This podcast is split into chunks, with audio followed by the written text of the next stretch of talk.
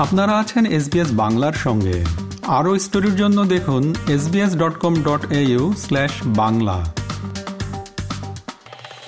এখন ঢাকা থেকে বাংলাদেশের সাম্প্রতিক ঘটনার খবরগুলো শোনাবেন এসবিএস বাংলার ঢাকা প্রতিনিধি আলী হাবিব।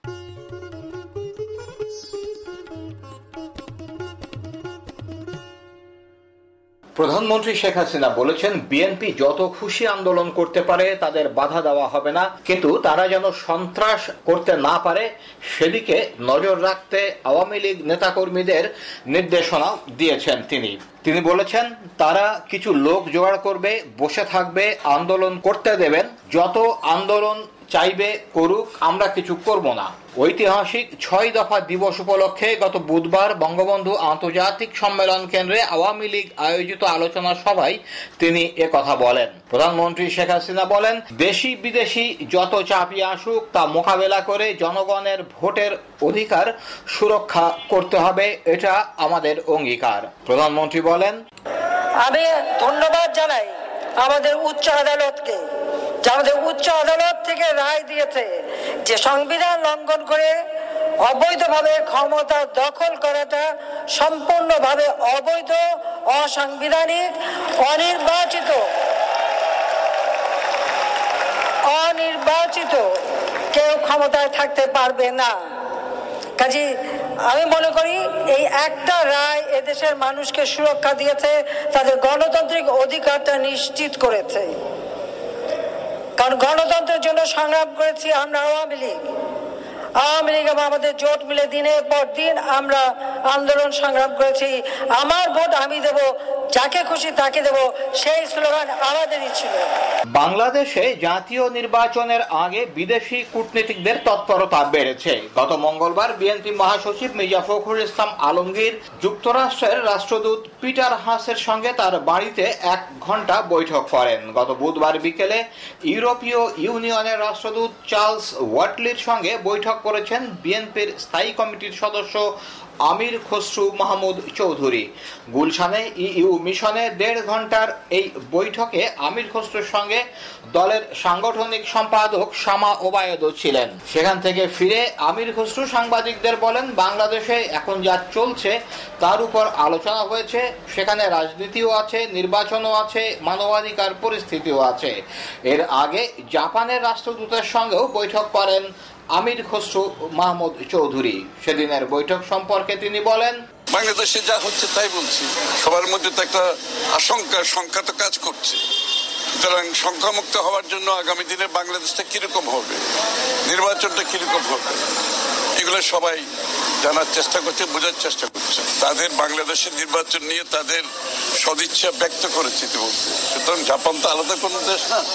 সবাই তাদের সদিচ্ছা ব্যক্ত করেছে এবং সবাই চেষ্টা করে যাচ্ছে বাংলাদেশে একটি সুষ্ঠু গ্রহণযোগ্য নির্বাচনের জন্য সবাই চেষ্টা করে যাচ্ছে। নিরপেক্ষ সরকারের শর্ত নিয়ে বিএনপির সঙ্গে কোনো আলোচনা হবে না বলে জানিয়েছেন আওয়ামী লীগের সাধারণ সম্পাদক এবং সড়ক পরিবহন ও সেতু মন্ত্রী ওবায়দুল কাদের। তিনি বলেছেন, গতবারের নির্বাচনের আগের কথা আমাদের মনে আছে। একবার নয়, দুইবার নয়, তাদের সঙ্গে সংলাপে বসেছি, কোনো লাভ হয়নি। তাই নিরপেক্ষ সরকারের শর্ত নিয়ে দলটির সঙ্গে কোনো সংলাপ হবে না। গত বৃহস্পতিবার বিকেলে বঙ্গবন্ধু এভিনিউয়ে আওয়ামী লীগের কেন্দ্রীয় কার্যালয়ের সামনে ঢাকা মহানগর দক্ষিণ আওয়ামী লীগ আয়োজিত আলোচনা সভায় কথা বলেন তিনি।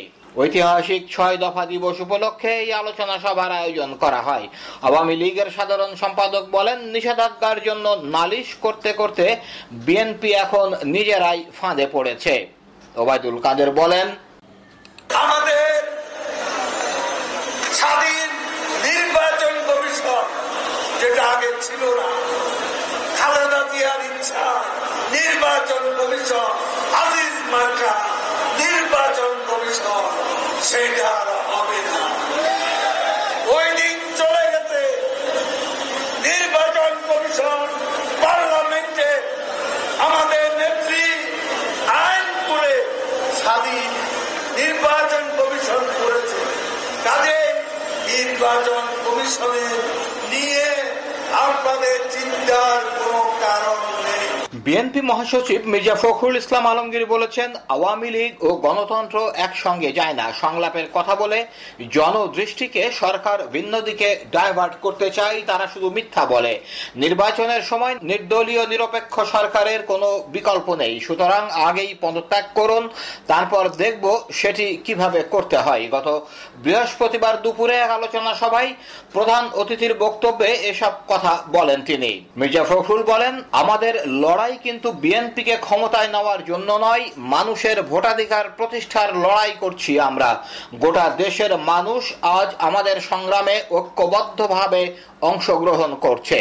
মির্জা ফখরুল বলেন, মানুষ এই দেশের মানুষ, যা চায়, আওয়ামী লীগ তার উল্টোটা করে। এই জন্য প্রায়ই আমি আমার কাছে মনে হয় যে আওয়ামী লীগ আর গণতন্ত্র কখনো একসাথে যায় এবং তার তার যে আপনার তার যে রাজনৈতিক যে চরিত্র, বৈশিষ্ট্য, এটাই হচ্ছে সম্পূর্ণভাবে ফ্যাসিবাদী একটা চরিত্র।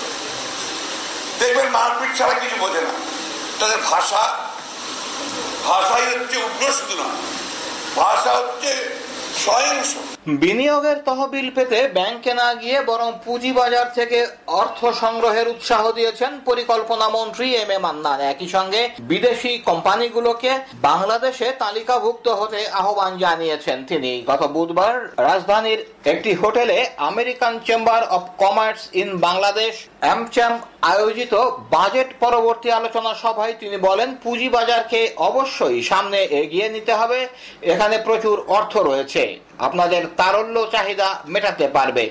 পুঁজিবাজারের উন্নয়নের জন্য আপনারা তালিকাভুক্ত হন। আমি আপনাদের অনুরোধ করছি, আপনারা পুঁজিবাজারে তালিকাভুক্ত হন। এখানে আপনারাও কিছু বিনিয়োগ করুন। দেশের ইতিহাসে প্রথমবারের মতো বিদেশি ঋণে নির্মীয়মান কোন প্রকল্পের বিল টাকায় পরিশোধ করা হয়েছে। সম্প্রতি ঢাকা আশুলিয়া এলিভেটেড এক্সপ্রেসওয়ে প্রকল্পের বিলের একটি অংশ টাকায় দেওয়া হয়েছে। প্রকল্পের মোট ব্যয়ের পনেরো শতাংশ পরিশোধ করা হবে। এর মাধ্যমে বাংলাদেশে বৈদেশিক মুদ্রার রিজার্ভকে আরও ভালোভাবে সংরক্ষণের আরেকটি পদ্ধতির সূচনা হলো। একে বিকল্প মুদ্রায় লেনদেনে নতুন মাইল ফলক হিসাবে দেখছেন অর্থনীতিবিদ ও ব্যবসায়ীরা।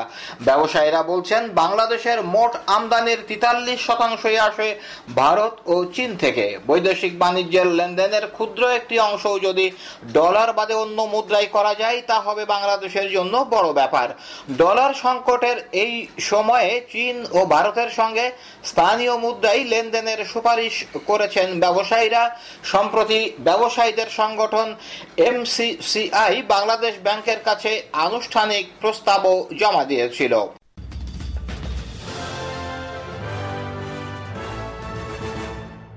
এতক্ষণ আপনারা এসবিএস বাংলা ঢাকা প্রতিনিধি আলী হাবিবের পাঠানো খবরগুলো শুনলেন। আমাদেরকে লাইক দিন শেয়ার করুন আপনার মতামত দিন। ফেসবুকে ফলো করুন এস বাংলা